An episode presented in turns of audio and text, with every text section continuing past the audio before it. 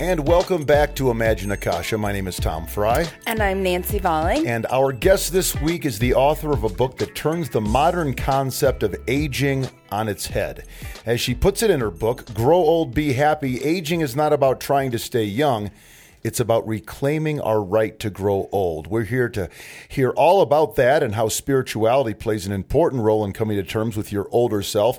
Kathleen O'Brien is a writer, lecturer, former television broadcaster, unabashed fan of growing old, and my mother. Yeah. Hi, Mom. Hi, dear. It's nice to be here. It's great to have you here. I have been, you. I've been telling Nancy about your book, and of course, Nancy follows you on Facebook as well, so she knows a little bit about what you um, what you're about. And I thought, what a great idea because we talk a lot about spirituality, and I know that's something that that comes up in your book. And certainly, we haven't really talked much about aging, and I think it's something that we obviously are all going to deal with if we're not dealing with it already. I'm I'm dealing with it. I would assume you are too. Well, I'm going to be 50 this year, so I'm That's uh, right. getting. Um, well, the title of your book, Mom, uh, "Grow Old, Be Happy," sounds a little like "Don't Worry, Be Happy." Is, is there a connection there to that song, or? Yeah, actually, there is. Um, the whole idea when you say to someone, don't worry, be happy, uh, is that you're saying, let go, um, just go with the flow.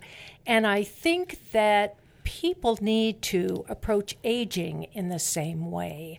Um, the whole idea is that aging is natural. It's going to happen to everyone unless you opt for the alternative and become a vampire. and become a vampire. Or jump out a window. Or jump out a window. Um, so I think the idea of fighting it is kind of anathema to the whole concept of what it means to be human. What it means to be human is to age. So I, yeah, grow old, be happy, let go, and enjoy it. So Kathleen, how do you do? How do you not fight it? I mean, I find myself dyeing my hair, Yeah. um, getting facials regularly. Is that fighting it, or is it just keeping up with it? Well, I think you know maintaining uh, your looks. If you if that is something that appeals to you, if it's important to you, I think that is great.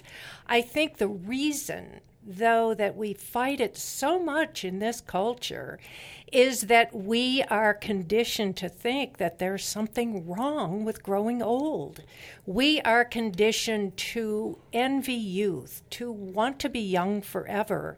And, you know, while that sounds good, and while our culture does so many things to promote that, that actually causes us on many levels to be unhappy.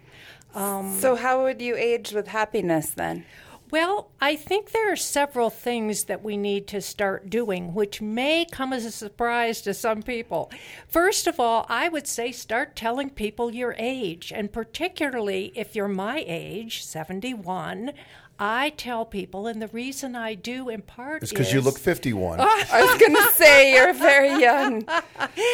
Well, I think, you know, genes play a role in some of that. But I do think that when you don't tell your age or you even lie about your age, what you're really saying is, I'm not comfortable with aging. And then that reinforces how our culture feels about it. Um, stop trying to age gracefully. Uh, and and what I mean by that is, do we ever say to a little kid, "Be a five-year-old gracefully"?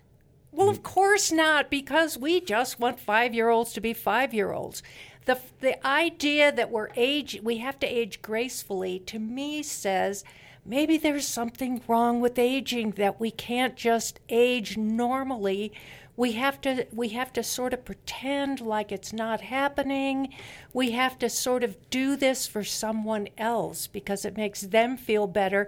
If we're if we're a bother if we're difficult well then you know you're not being graceful. Maybe- maybe you're just aging.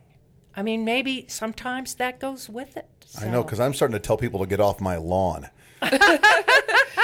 it's fun isn't it It really is. yeah You, um, you talk about eccentric, eccentricities. Eccentricities. In your book, what are you talking about? Yeah, that's part of um, of how to age with happiness too. Letting go of youth envy, learn to love your aging appearance, celebrate your eccentricities. And what I mean by that is when you get older, this is a time, like I said, it, part of it is letting go, when you can really be yourself. I mean, think about it. Let's say let's say you've worked in a bank all your life, but you love bohemian clothes, you love big earrings and flowy skirts, and you hardly ever wear them because that's just not your persona when you're at work.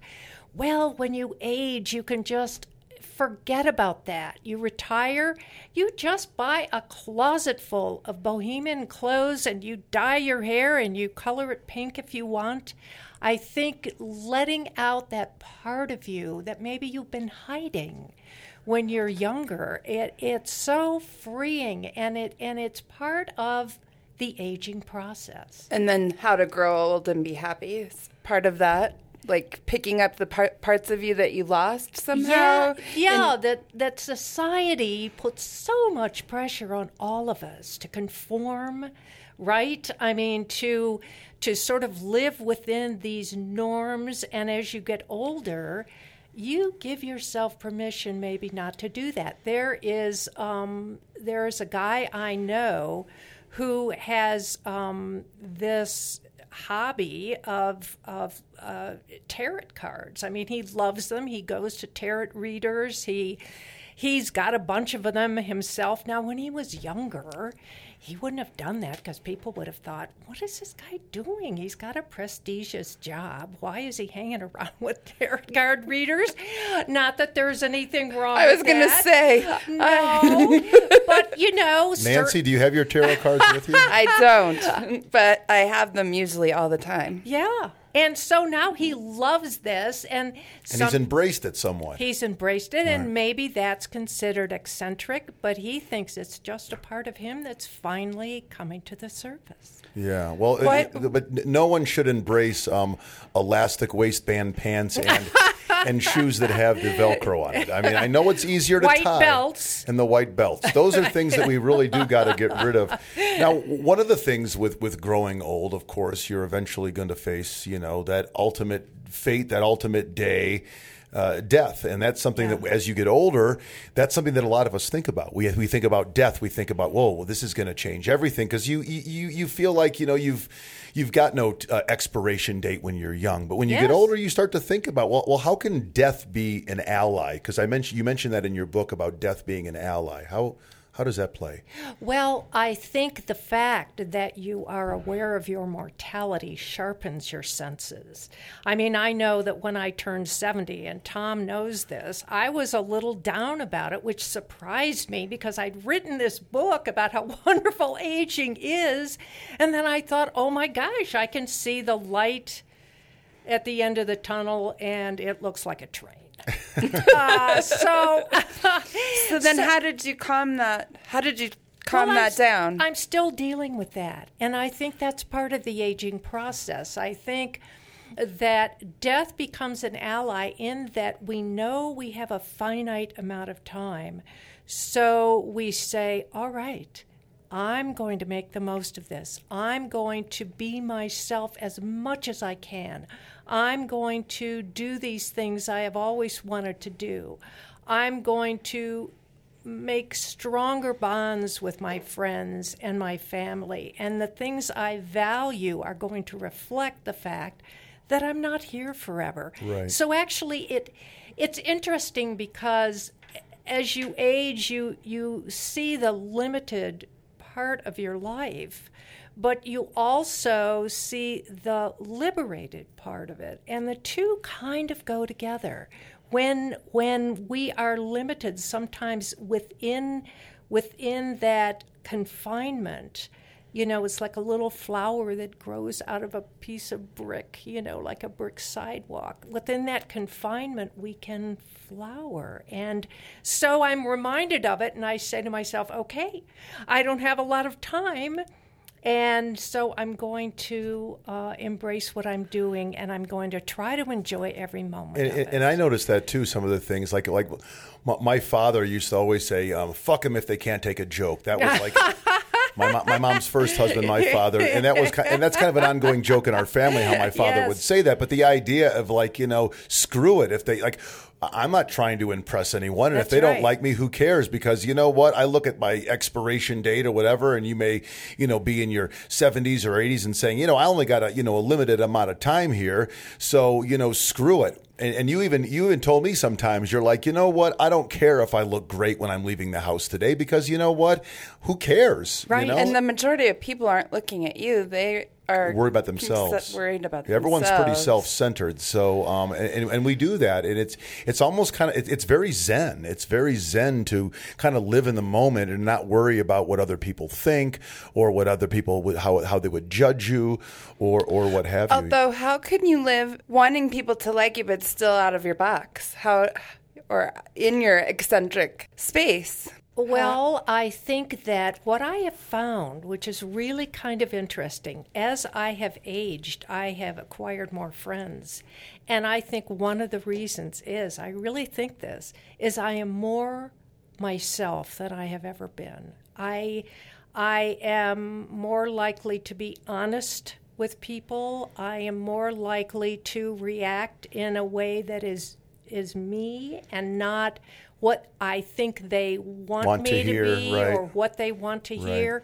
And people, I think, are attracted to um, a genuine person. And I think as we age, some of that genuine part of us, uh, you know, comes to the fore. And I just feel like, well, I have more friends because I am myself, and I think people, I think people ha- can see that. You know how much you like someone who you feel is really real, and I think you can become more real as you grow older. And then being real, you encourage others to be real. Yeah. Oh yeah, I would say so. Um, uh, your book is is amazing. Um, it hasn't yet been officially published. You've got an agent. We're trying to get this thing out there, and certainly, if any of our listeners know a good uh, publisher that would be interested in this, we can always uh, would always be interested to send mom's agent their way. But one of the pieces of advice you give in the book.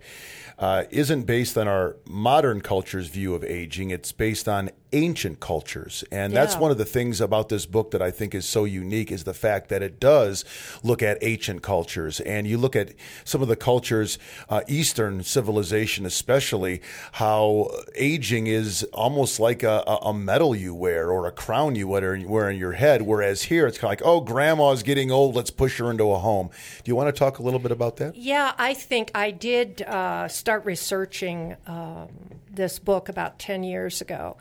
And uh, one of the things I noticed right away, because not unlike you, Nancy, I, I was really, I was worried about turning 60. I was about to turn 60, and I thought, oh my gosh, I'm getting older, and I don't want to embrace what our modern culture says about getting older because our modern culture says, first of all, aging is bad. Secondly, it's just a downhill slide. So I started looking uh, at how other cultures uh, approach it, and it's interesting. For instance, in China, a couple of years ago, they passed a law that required young people to visit their aging parents and to provide for them. In That's other- cool. I think it's real cool, Tom. Well, maybe, maybe. How, how often are we talking about here? Is it? yeah. So that shows how important Right. it is to this culture. Uh, there are Even today, if that was just a couple of to- ye- years ago. Absolutely. Um, if you are Chinese, you're very familiar with Lao Tzu. Uh, and Lao Tzu is a central figure in Taoism, uh, and traditional texts say that Lao Tzu stayed in the womb for 62 years. And That's was- a long time. Yes. Real long time. And his poor mom. oh boy. Um, but he was born an old man with a gray beard and long earlobes, which are symbols of wisdom and long life. And Lao Tzu literally means old master.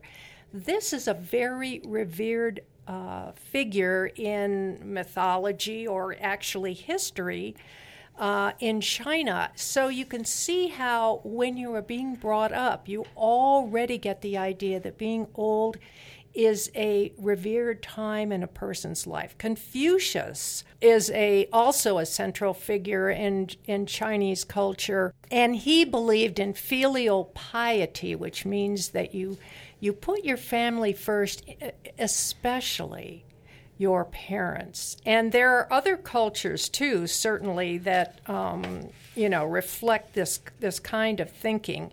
For instance, aging Hindus uh, spend a portion of their life sort of going inward and preparing for what they believe will be their next life. So, as you age, uh, there are four stages in the life cycle uh, in the Hindu religion. The first is childhood, where you take everything in. The second is householder, that's what it's called, where you take care of others. And then there are two more stages of life. In other words, half of the life cycle in the Hindu religion is devoted to growing old. Wow. And it's all about going inward. It's all about finding your spirituality, coming to terms with what will come which Hindus believe is reincarnation. So they prepare for this. And when you look, and Hinduism is about 5,000 years old, when you look at that religion, you say there is such importance in growing older. Um, and I think, oh, for instance, in India, the term namaste which we hear yoga instructors use all the time, but actually in uh, in India, young people say namaste uh, to their teachers, to elders, and they even bow and kiss the feet of their teachers. Well, let's not get carried away here. their elders, because again, there's this reverence for wisdom and perspective right. and experience that we don't have here. No. So that's kind of what I'm trying to revive in in my book and in my own philosophy. So do you think there's a difference between spirituality and religion? Well, um, yes, I think uh, first of all, part of growing older is a search for your spiritual self. And uh, I think the process of going inward, which Carl Jung, the psychoanalyst, talked about, saying it was very appropriate for an older person to go inward and to become almost self centered, not so much for a younger person. But this is the time when an older person is supposed to focus on him or herself. And part of this going inward is exploring your spirituality. The difference between um, basically religion and spirituality, uh, from sort of my perspective, but I think other I've talked to other experts about it too, is that religion provides a framework and you put your own spiritual feelings in that framework and you maybe you have to subscribe to certain dogma spirituality is your way of finding your own path. So that that's a little bit different but you can use religion to find your own path. The, the two are not at, at odds with one another but the really the difference is spirituality is you kind of make your own framework about what works for mm. you when it comes to. And that's what I find interesting because um, just to give a little bit of background, um, mother and I were both. Uh, I don't want to say raised Episcopalian, but we, you know, that's where we were both baptized when we were younger. Yes. And um, as we grew older, both of us, even though we are you know, 21 years apart, became agnostic mm-hmm. and kind of looked things, you know, from that uh, perspective. I looked at Buddhism and some things like that. You ended up studying Kabbalah for how many years did you study Kabbalah? Uh, for five years. For five years. Yeah. And then all of a sudden you hit this point in your life where you said, maybe I want to go back to the Episcopal Church. Not so much because I want to, you know, find the Lord and go through it that way, but talk a little bit about the reason why you had mentioned to me about maybe going back to the Episcopal Church. Yeah, I think as you age, I think, and you do see um, that life is finite, um, you think, well, all right, what comes after this? And in Kabbalah, um, there is a feeling that we are all one with the universe. There are some Kabbalists who believe in reincarnation. There, That's interesting. I didn't Yeah. realize that. Yes, and I think a lot of it is um, it's very individual.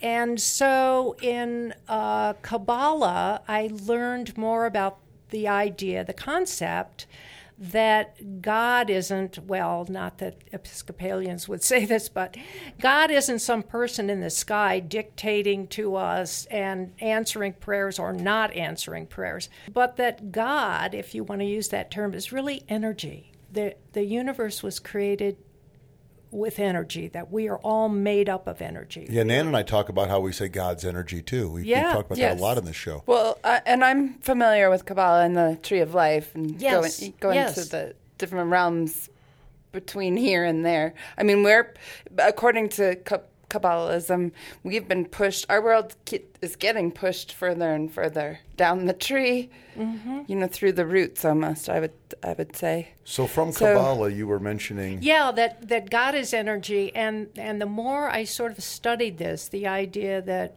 you know when you when you open yourself up to the universe and let God, quote unquote, or the energy of the universe in, that that is part of fulfilling yourself not only as a human being but as a spiritual being, and that I think it makes life better. I think it, you're happier when you feel you're not alone as when you're an agnostic or an atheist. Not that there's anything wrong with that, but for me, it was a process. So, why would I go back to the Episcopal Church? Well, I take this um, this philosophy from Kabbalah and apply it to the teachings of the church. In other words, I don't think I need to think the way uh, a maybe a mainstream Christian would think about Christianity, but what I see in it is the love of God, the beauty in the universe, the universality of all of us as human beings being vulnerable, and also being powerful in that we can extend um, compassion and empathy to other people. And um, I mean, this is really, Jesus talked about this. So if I can see him as a look, Jesus was Jewish. Right. And Kabbalah is Jewish mysticism. And and Jesus, I mean, you could say here was a radical rabbi. Uh, if I were standing around the well 2,000 years ago and I heard this radical rabbi speaking, I might Dude. have said, "Dude, I'm I'm all over this." Right. So, um, so that's how I have been able to, on my own spiritual journey, sort of come full circle. circle. But you that. also said part of it too is the you like some of the rituals I and you like the music I and you like the stained glass in the church. I mean, some of it is just kind of like just the feeling. I mean, because I am not religious at all, but there was something that I remember. You know, Christ Church in Cranbrook, this Episcopal church where you were married to my father, actually, Yes. is one of the most beautiful churches in the world. it is. and, or at least in the U.S. And you go in that place and you see these, you know, these ta- tall ceilings and this beautiful stonework and these, you know, beautiful eh, um, stained glass, and to hear everyone singing. I mean, there was something about that that was kind of. You know, overpowering. It's like it doesn't necessarily mean that you're, you know, having some religious epiphany, but just something about being there, you know, made you feel at peace, and it made you feel, you know, it, it gave you positive feelings. I think. Yes, I think being in uh, a place like that, I love ritual. I love certain words that I've heard my whole life that are meaningful to me. I love beautiful music. We love taking communion over and over again. Wait a second, you just you were just up here, buddy. yeah, the communion. But what I think it does is I think uh, it opens the soul to the divine. And e- a- any of us can have a view of the divine our own way, but, but my view, I think that would help me keep my soul open to the divine and what's around me. I just started um, a regular practice of ritual. Um, is there anything that you do regularly?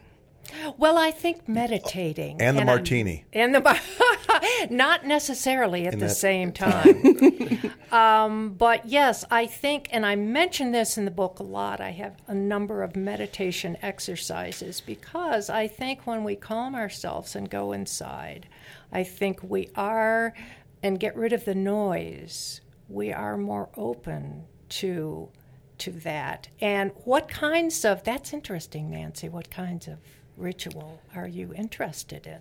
Oh, I, I have now a regular meditation practice, which I had lost for many years, but um, I have a meditation practice. I also now am doing prayer. It looks like prayer, but honestly, I think it's just me opening up so that the divine can speak more clearly through me instead of just, you know, in my readings rambling off and kind of giving people, you know, sometimes I was thinking I'm giving them what they want to hear and not what is truly being offered through me. And, and now I feel like the doing the ritual every morning, every time before I do a reading, it's coming out clearer. It's still coming out kind, um, but you know, it's probably more from somewhere else instead of me giving. Oh, little person. baby Jesus and God, please listen to me. My Detroit Lions need a victory this weekend. Oh, Lord, if you're listening. you know, I'm not sure that's the way it works. No, I don't think it does that way either. But so, but you know, Family Guy did a funny thing. Is is is they uh, one of the Family Guy episodes? They go up to God and they're like, you know, it had to do with, with their Patriots because it takes place Right. in, in Rhode Island. They're Patriots fans, so it was kind of like you know they went up to ask God, you know, why are you you know why are you giving a hard time to the Patriots this season? You know, they kind of with this this whole thing is like you know, hey, you know, get, get off our backs, you know. So it's kind of funny though, because a lot of people do pray for that kind of stuff. They pray for victories of their teams. They pray for, you know, something to happen when, you know, it isn't just you know thoughts and prayers because your you know grandma's sick or or pray that you know that you get through a, a difficult situation. Sometimes it's like, oh come on God, you know, just just just give me this buzzer beater here and I'll Yes, but go to church every day. Didn't God say in that episode that he's a Steelers fan? Maybe he did. I think so. So the youth of of today, would you have advice for them? Wow, yes. Um, boy, if I could take what I have learned in 71 years and take it back and tell my young self, what should I do? What should I be? I would first of all tell myself, stop worrying. Because I think young people worry way too much about how they look, about how whether or not they're going to be successful, about whether they have enough friends, about whether people like them stop worrying about that because as you get older, you know, you see what's really important. And, you know, how you look is fine, and whether or not you are a success by our culture standard is fine. But sometimes the road less traveled is okay too. And I think not worrying about stuff. Well, that's the one thing oh, you used to tell me because I, Yeah. I, I would call you and I'd say, "Oh, I'm so stressed out about this," and you're like, "Tom." When you're my age, you're not even going to remember that you were stressed out about this activity. In other words, there's like maybe three or four things in your life that you'll come to that you'll remember Yeah. 30 years ago that you were stressed out about. But and this is not going to be one of them. You know, Exactly. Exactly. So because we have uh, things we go through every day and we worry about these things. It's almost like you know, don't sweat the small stuff, as it, as cliche as it may seem. But um, yeah, I mean, I I don't remember any of those little angst that I had when I was in my twenties or thirties, where I would call you up and I'd be, Mom, what am I going to do? What am I going to? You know, what I'm saying it's like I don't even remember what. I can't even give you a specific example, but I made it through it. You know. yes, so you did. that's great advice, though. I just think it's really, and I also think the role of an elder in our culture, which is in the the role that elders also perform in, in ancient cultures, was to give advice to younger people, to be there for them. And I feel personally to make them feel better about their lives. I think an older person can say, Don't worry, it's going to be fine. And I think that's part of what we should do for younger people. I hate to see younger people stress out, particularly um, over things that, like you said, Tom, you know, ultimately in the scheme of things, when you look back at your life, Very unimportant. That or were very- unimportant. or insignificant. So why do you think people do that? Why do people stress out about things that are insignificant? Well, I think that a lot of people, you know, they're in the moment, and to them, that is the most, you know, pressing issue to them. Um, you know, we don't look at a big picture and say, oh, "Okay, wait a second here. There's there's kids in cages. There are you know people that are struggling to eat and are homeless in the streets of Denver tonight. Is it really that important that my you know contractor was late and I had to miss you know reschedule my dentist appointment? You know, I mean, or some you know something insignificant like that. I, I think is part of it. Um, but you were talking about youth, mom. Uh, what do you think? Um, is the reason our modern culture puts so much emphasis on youth. It's, it's, it seems to be all be out there. Look younger, feel younger, be younger. You know, even when you're growing old. I mean, you look at every book on aging, and it's all about feel younger, look younger, do things where it's kind of like, why? Why are they? well, there is a lot of money to be made That's true. off of keeping people looking, feeling, and acting younger. Um, we have built quite an industry in our culture uh, that around this whole idea that um, younger is better, and it is reinforced by the power that we give adulthood. I mean, I and I'm I'm looking at adulthood now as part of the human life cycle. There's childhood, adolescence, there is adulthood, and then there is elderhood, which I am in, which I consider different. I don't consider myself anymore really an adult. I consider myself I have moved beyond It's basically that. adulthood with prunes. Is basically. That's terrible. Yes, I yeah. I No. moved right into that. Uh, Instead of an olive in her martini, it's a prune in her yes, martini. Yes, it is. or just some prune juice. Skipping the martini altogether. With gin. We're not skipping the martini. no, we're not skipping the booze. yeah, so is that part of your ritual? Are you doing things that, you know, that you want to do now in Yes. comparison to, oh, here we are. We Just you know, people tell you you should be doing things that make uh, the culture happy. Um, and I'm saying at this point in my life, I did that. Uh, I raised my son. You're still raising your son. I'm still raising my son. I, um, you know, had a number of careers. I brought money in. I had things that I had to do.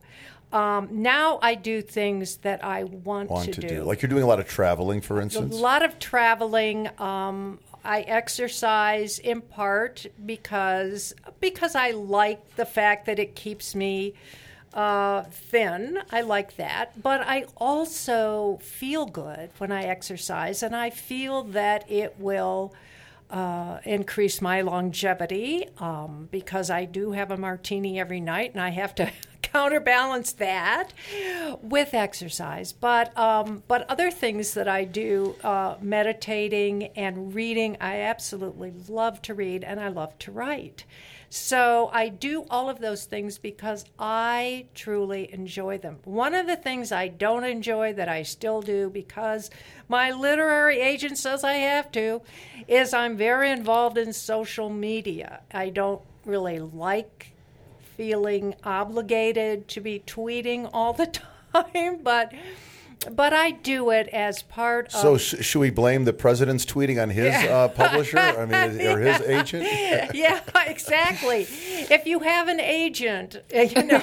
well, it is the way to have market these days. Well, i- and publishers are looking for people who are active in social media, and so so they have that following and they know that they're going to sell their their books. Yes, and so the idea is to increase people's, uh, you know, to increase their followers and and to get more people to like them on Right. If you, if you got 10,000 people following you, then there's 10,000 books you can sell right That's off the bat, is what they think, you know, That's or something right. like that. That's right. Mm-hmm. But but then of course you're spending so much time doing that and you're not really spending the time writing, which is the thing I like. So I do I'm still battling that a little bit.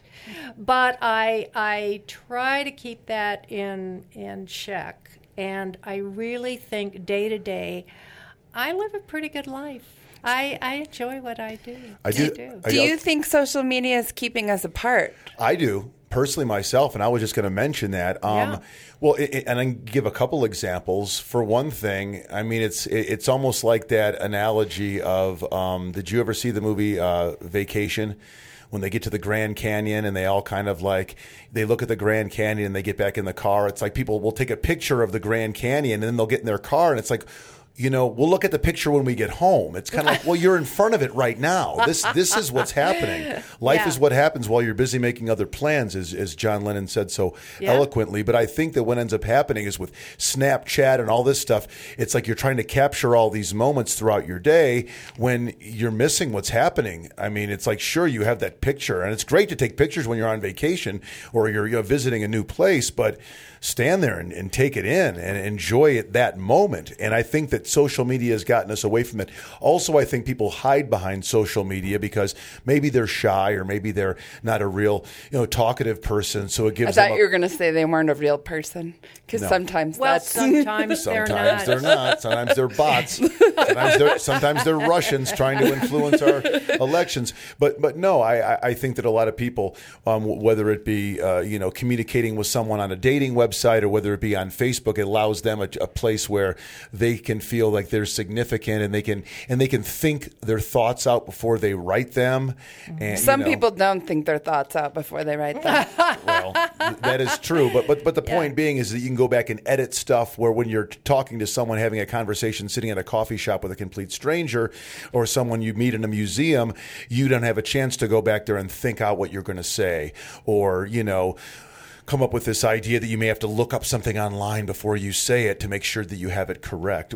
How would you say that relates to um, Well, I think one of the things that I find most discouraging um, uh, when I see young mothers and fathers uh, pushing a stroller with their child in it and they are texting or they are on the phone, and I'm thinking, you are missing this precious time with your child, and this is so fleeting.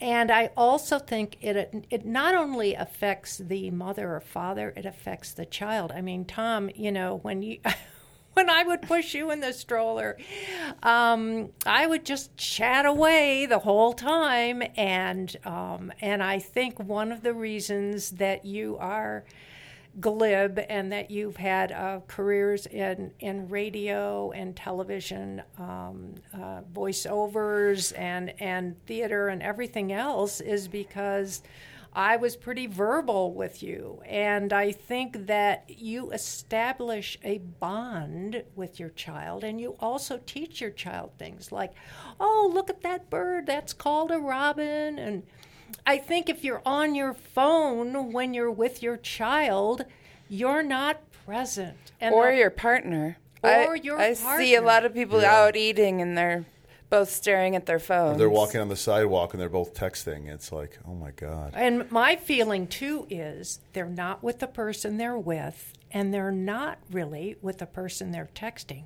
So where are they? Dun, yeah, dun, where dun. are they? That's an interesting question. Yeah, I think so. that goes along with spirituality too. I mean, if we're not present in this world, where are we? Exactly. No, I Are we think creating other dimensions out there in our in our non-presence to this particular reality? I don't know. That's really interesting. It's interesting when you bring up another dimension because uh, I wrote a chapter in the book about time.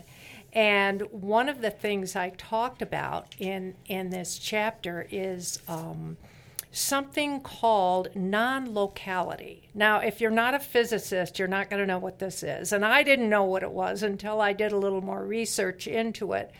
But it turns out that scientists for decades have been toying with this idea.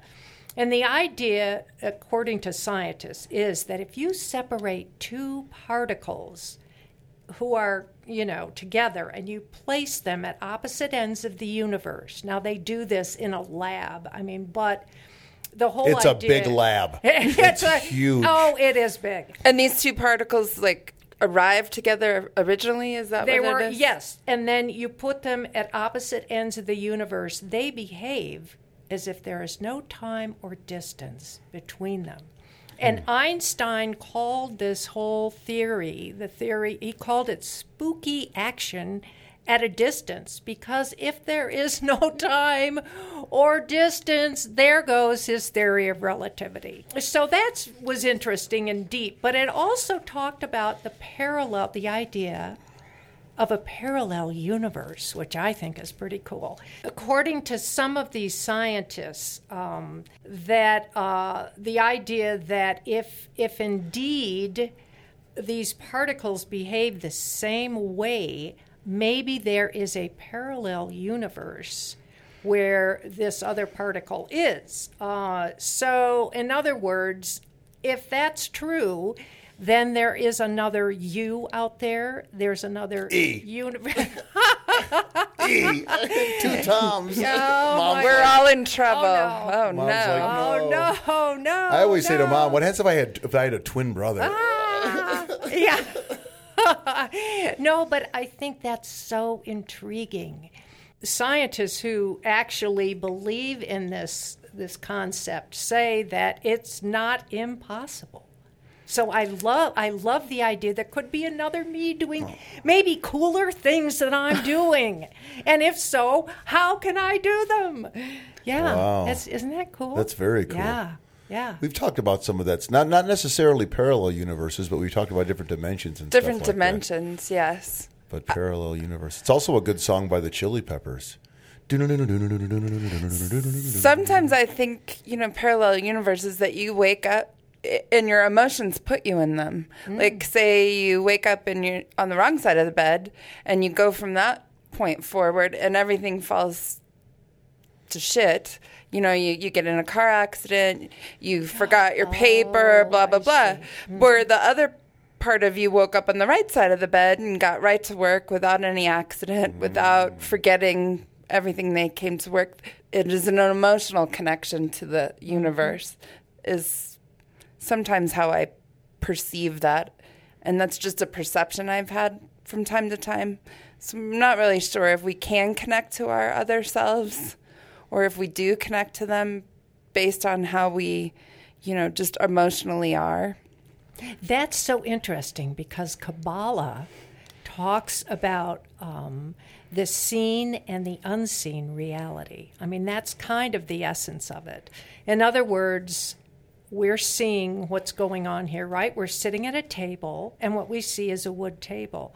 What we don't see are the molecules Fuels that make up the table. in the table. But you know what? They're there. So the table's not really solid. no, No. it's not. It's all energy. Everything is energy. So the and a combined essence of what we call that energy.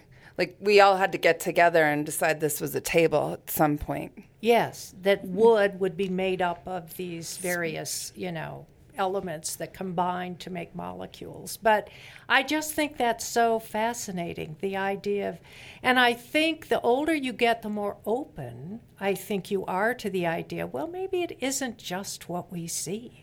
maybe there is a lot more going on that we don't see. And and my own personal feeling is I'm open to that. Right. I'm uh, I'm open to all these theories and ideas because why not? I mean, I think it's part of what makes life so interesting. So, can I ask when you see or, or you have a friend who is in the aging process and they're stuck, you know, they're you can tell they're not really being their authentic self. How would you nudge them into the hmm. direction? Give them the book. Pat them on the back. Say, give me 1995 and be on your way. I like that Me idea. too. I like that idea.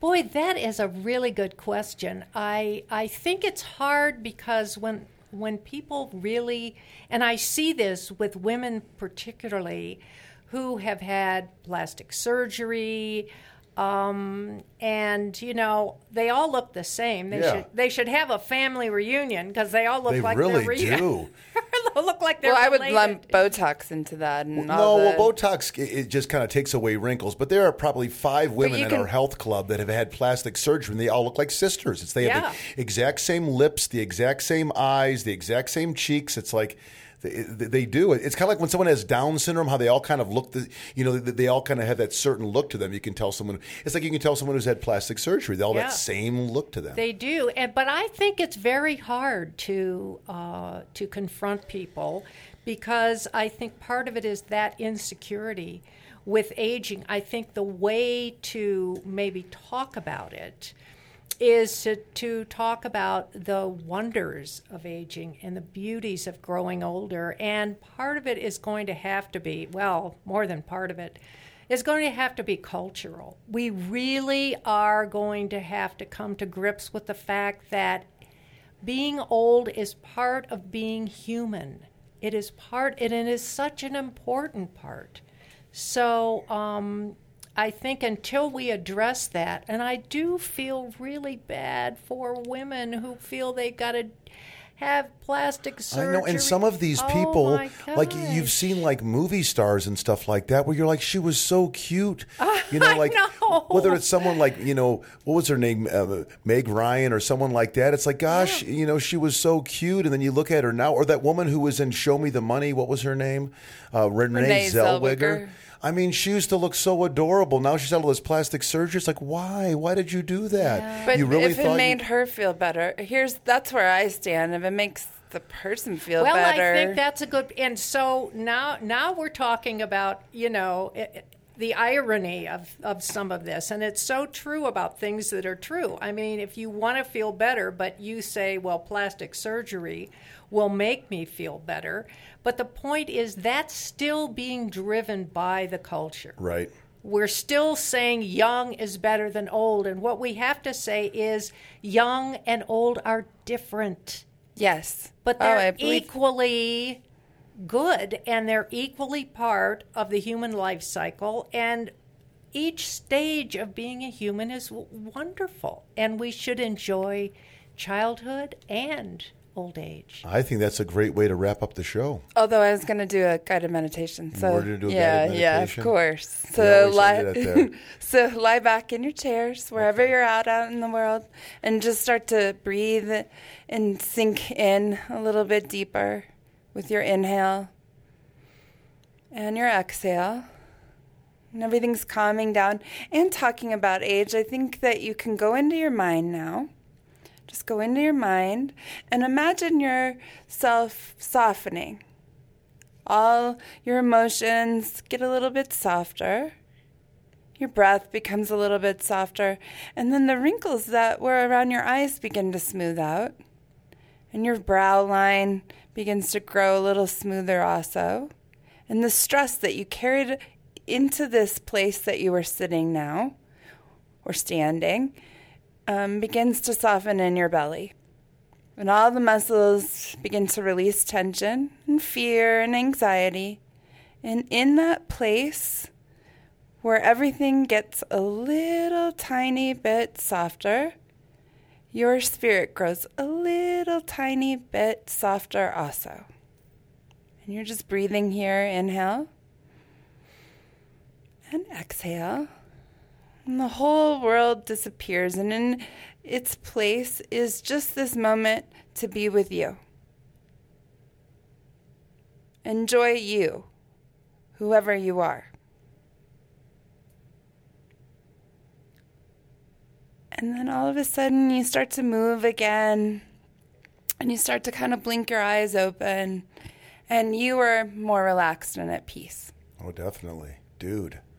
oh yeah Well, mother, it's, mom, it's been so f- cool to have you on here. oh it's been so much fun I, I said last time that my when I had my friend Lance on here, I said he's going to be my favorite all-time guest because he's one of my best friends. Yeah. And well, I think you had to pass Lance up. oh my Because you are my best friend, Aw. and you've done so much for me, and It's you. true. Oh, thank you- And I'm so lucky to have you in my life. oh If somebody wanted to find you, Kathleen, how c- can they get on your Facebook? Well, first of all, she's got a website. Oh, nice. I do growoldbehappy.com Yay. Yay. GrowOldBeHappy.com. And you can Yeah. write her through there, and you can and also. I have a Facebook page, Grow Old Be Happy, uh, Kathleen O'Brien, which I manage With a K. With a K, and also I'm on Twitter at uh, Cat O'Brien, and you can go to Twitter and find it there. I'm on LinkedIn at Kathleen O'Brien. So Wonderful. We can't wait for kinds your of book stuff. to be released. Oh, Yeah. I can't wait either. yeah, we'll get you on the talk show circuit. This is just oh, a yeah. warm up, This baby. is a warm up. All It's right. Imagine Akasha today, the Today Show tomorrow. Right. Thank you, everyone. Thank you for tuning in, and we'll uh, join you next time on Imagine Akasha. Bye bye.